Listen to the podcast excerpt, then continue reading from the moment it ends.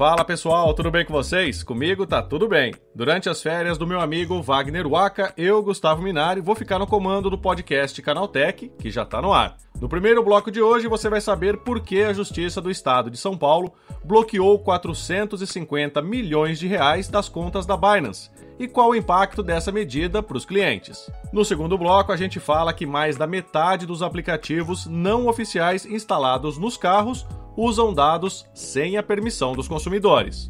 E no último bloco, perfis verificados no Twitter estão sendo invadidos para espalhar um novo tipo de golpe que pode roubar a sua conta. Tudo isso e muito mais no podcast Canaltech de hoje, o programa que traz tudo o que você precisa saber do universo da tecnologia para começar bem o seu dia.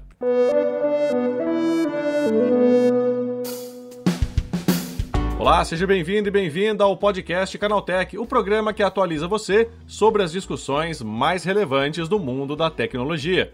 De terça a sábado, às 7 da manhã, a gente traz três acontecimentos tecnológicos aprofundados direto para o seu ouvido. Lembrando também que a sua segunda-feira não precisa ficar sem podcast você pode ouvir o Porta 101 e o link está na descrição desse podcast aqui. Não se esqueça de seguir a gente no seu aplicativo preferido para receber os episódios novos em primeiríssima mão. Aí ah, aproveita para deixar uma avaliação para a gente por lá. Combinado? Então vamos ao primeiro tema de hoje.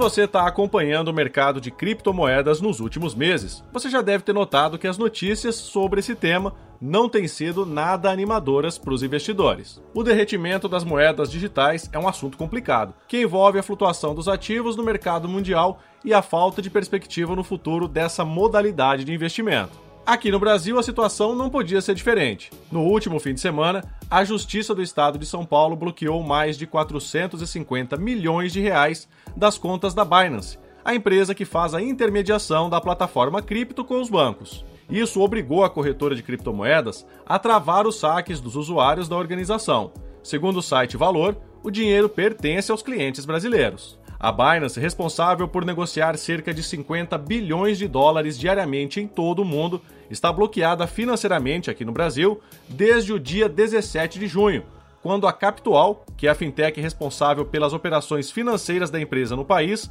parou de realizar as transações de depósitos e saques dos mais de 4 milhões de usuários brasileiros. A Capital declarou que a decisão de bloquear a corretora aconteceu porque a Binance, que tem sede na Lituânia, não atendeu às solicitações impostas pelo Banco Central para individualizar as contas dos clientes. A Binance se defende, dizendo que não há decisão que a obrigue a abrir contas individualizadas, mas sim uma determinação para que a empresa detalhe quais métodos estão sendo adotados para combater a lavagem de dinheiro. Diante de toda essa confusão, o rompimento do contrato entre as duas empresas foi anunciado pela corretora no dia 24 de junho, após o Banco Central ter enviado uma notificação à Capital. Segundo a Binance, a instituição financeira é a culpada pela rescisão contratual e já solicitou a devolução dos valores que estão em posse do banco. Com a decisão tomada na última sexta-feira para bloquear esse dinheiro, a Justiça de São Paulo assegura que os valores estão protegidos e que os clientes poderão reaver os seus bens quando o caso for encerrado. Um relatório divulgado pela CoinTrader Monitor, uma plataforma brasileira de análise e monitoramento de preços do Bitcoin, revelou que por causa desse bloqueio dos serviços de saques e depósitos feitos pela Binance, houve uma queda significativa no volume financeiro negociado pela empresa. Do dia 1 ao dia 15 de junho, a corretora foi responsável pela negociação de 11.722 Bitcoin, um número que corresponde a 53,81% das operações nacionais. Porém, do dia 16 ao dia 30 de junho, esse número caiu para pouco mais de 6.600 Bitcoin, ou seja, 37,04% do volume total negociado aqui no país, representando uma queda de mais de 30%. Em nota, a Binance informou que o processo de integração com um novo parceiro de pagamentos, a Latam Gateway, está em andamento e será concluído em breve. A partir daí, todos os depósitos e saques devem ser totalmente normalizados, segundo a empresa. Vale ressaltar que todo esse processo corre em segredo de justiça, mas trechos desse imbróglio judicial envolvendo a Binance e a Capital têm sido publicados no Diário Oficial. Por isso, fique ligado aqui no podcast Canaltech para não perder os próximos capítulos dessa criptonovela.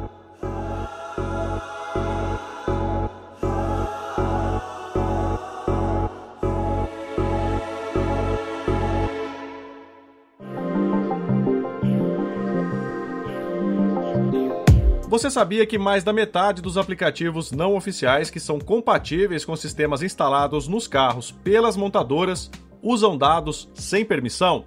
Pois é, um estudo realizado pela empresa de segurança digital Kaspersky revelou que esses apps que prometem deixar os veículos mais conectados utilizam dados dos usuários sem que eles saibam. Entre esses dados estariam as credenciais usadas durante a entrada nas plataformas oficiais das montadoras que utilizam softwares de terceiros para acessar recursos do veículo, sem alertar sobre a privacidade ou medidas de segurança. A Kaspersky analisou 69 aplicativos não oficiais compatíveis com carros das montadoras Tesla, Nissan, Renault, Ford e Volkswagen, que acumulam mais de 239 mil downloads apenas no sistema Android. A conclusão é que 58% desses apps não alertam o usuário sobre os riscos de inserir suas credenciais fora dos domínios da própria fabricante. Outro perigo é que 14% deles nem mesmo trazem meios de contato com seus desenvolvedores para esclarecimento de dúvidas ou para reportar alguma vulnerabilidade encontrada, como panes e bugs. O problema é que essa falta de transparência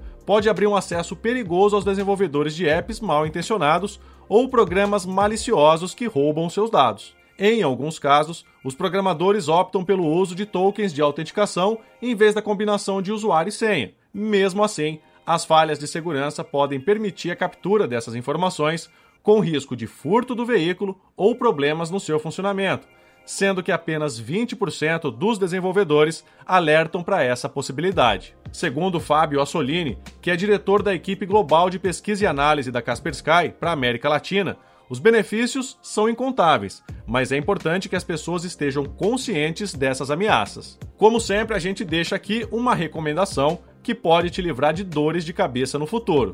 Na hora de fazer o download de apps para o seu carro, opte por aplicativos oficiais, baixados diretamente dos sites das montadoras. A gente sabe que é muito chato, mas é importantíssimo analisar os pedidos de permissões e a maneira como seus dados serão utilizados. Se a atualização dos aplicativos for feita por meio de um telefone celular, é sempre bom usar uma solução de segurança para evitar que o sistema do carro seja contaminado por pragas digitais capazes de roubar ou comprometer dados pessoais. Mesmo que o aplicativo oficial oferecido pela montadora não seja o mais moderno e intuitivo do mundo, utilizar apps de terceiros não oficiais pode abrir as portas para softwares maliciosos que podem bagunçar toda a sua vida digital. Então, na dúvida, não arrisque.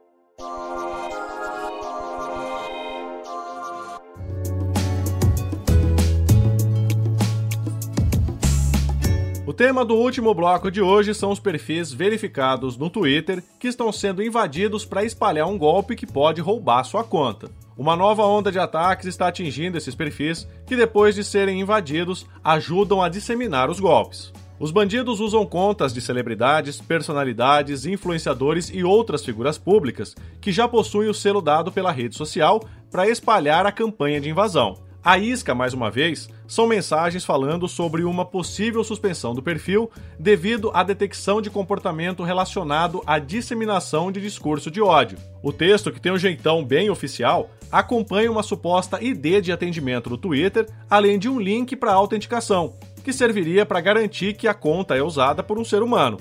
É claro que tudo isso não passa de um golpe que termina com o roubo das credenciais das vítimas. O mais curioso é que os golpistas parecem estar utilizando a própria API do Twitter para verificar as informações inseridas. Tanto é que os e-mails e senhas que não pertencem à conta são rejeitados até que o usuário informe os dados corretos. A partir daí, é claro, as informações já estão nas mãos dos criminosos. Eles se aproveitam da possível ausência de autenticação em duas etapas para espalhar o golpe por meio de mensagens diretas enviadas em massa para outros usuários, sejam eles seguidores ou não. Aparentemente, nenhuma alteração é feita nos perfis, que também não recebem novas postagens, indicando que essa ainda pode ser uma fase inicial de um golpe maior. Como sempre, a ideia dos criminosos é se aproveitar das figuras públicas para dar uma aparência mais legítima ao golpe. Campanhas desse tipo costumam ser usadas para divulgar golpes envolvendo investimentos em criptomoedas ou links perigosos, usando a imagem de alguém reconhecido como forma de atrair mais vítimas. Então, gente, o ideal é ignorar o contato e o alerta sobre a tal suspensão e jamais clicar em links que cheguem por esses meios. Se esses avisos forem reais e emitidos pelo próprio Twitter, eles vão chegar via e-mail, com as informações para correção dos problemas ou mais detalhes sobre possíveis sanções ao seu perfil. Erros de digitação ou uma tradução mal feita podem ser um indício de que a mensagem tem tudo para não ser verdadeira. Se mesmo assim você cometer um deslize e entregar os seus dados num golpe desse tipo, tente trocar sua senha o mais rápido possível. E mais do que nunca, ative a autenticação em duas etapas, pois essa é uma ferramenta essencial para manter a sua conta protegida, mesmo que os seus dados caiam nas mãos dos cybercriminosos. Então é isso, terminados os temas mais relevantes de hoje, vamos agora para o quadro Aconteceu Também.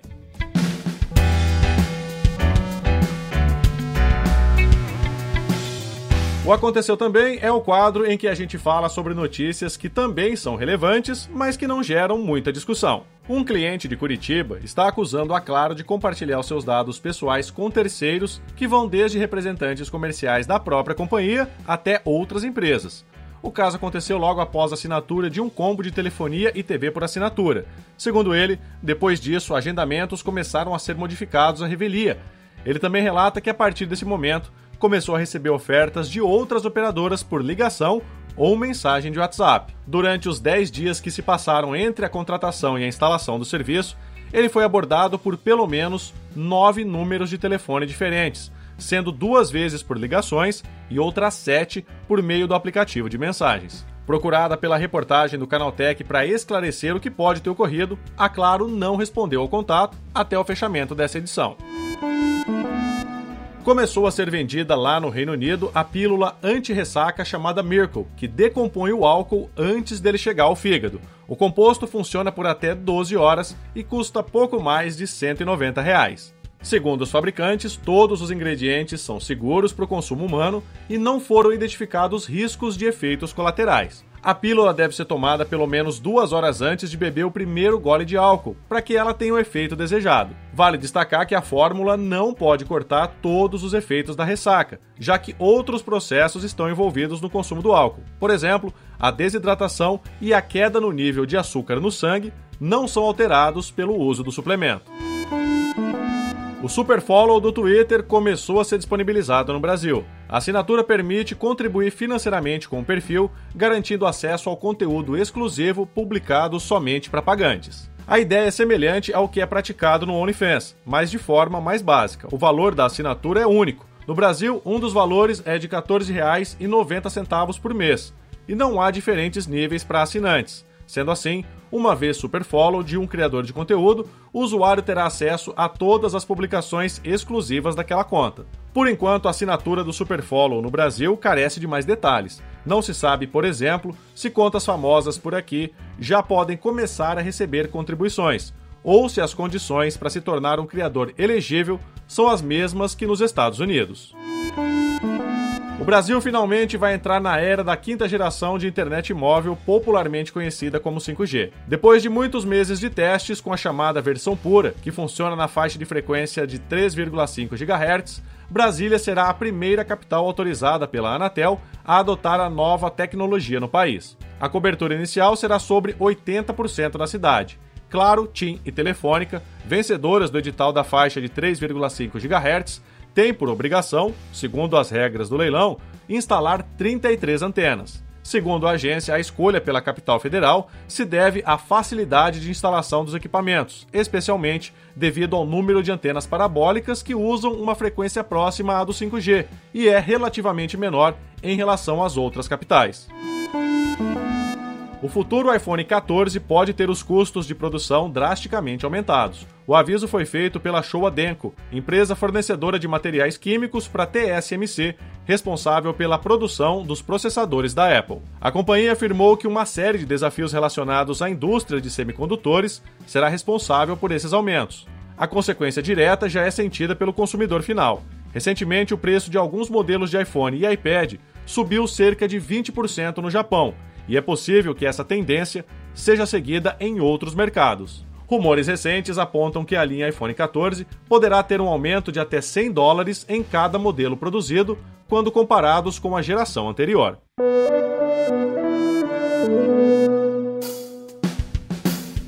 Tá aí, com essas notícias, nosso programa de hoje vai chegando ao fim. Lembre-se de seguir a gente e deixar uma avaliação no seu aplicativo favorito de podcast. É sempre bom lembrar que os dias de publicação do programa são de terça a sábado, com um episódio novo às 7 da manhã para acompanhar o seu café. Esse episódio foi roteirizado e apresentado por mim, Gustavo Minari, e editado por Natália Improta, com a coordenação de Patrícia Gnipper. O programa também contou com reportagens de Cláudio Yuji, Vinícius Mosquen, Igor Almenara e Felipe De Martini.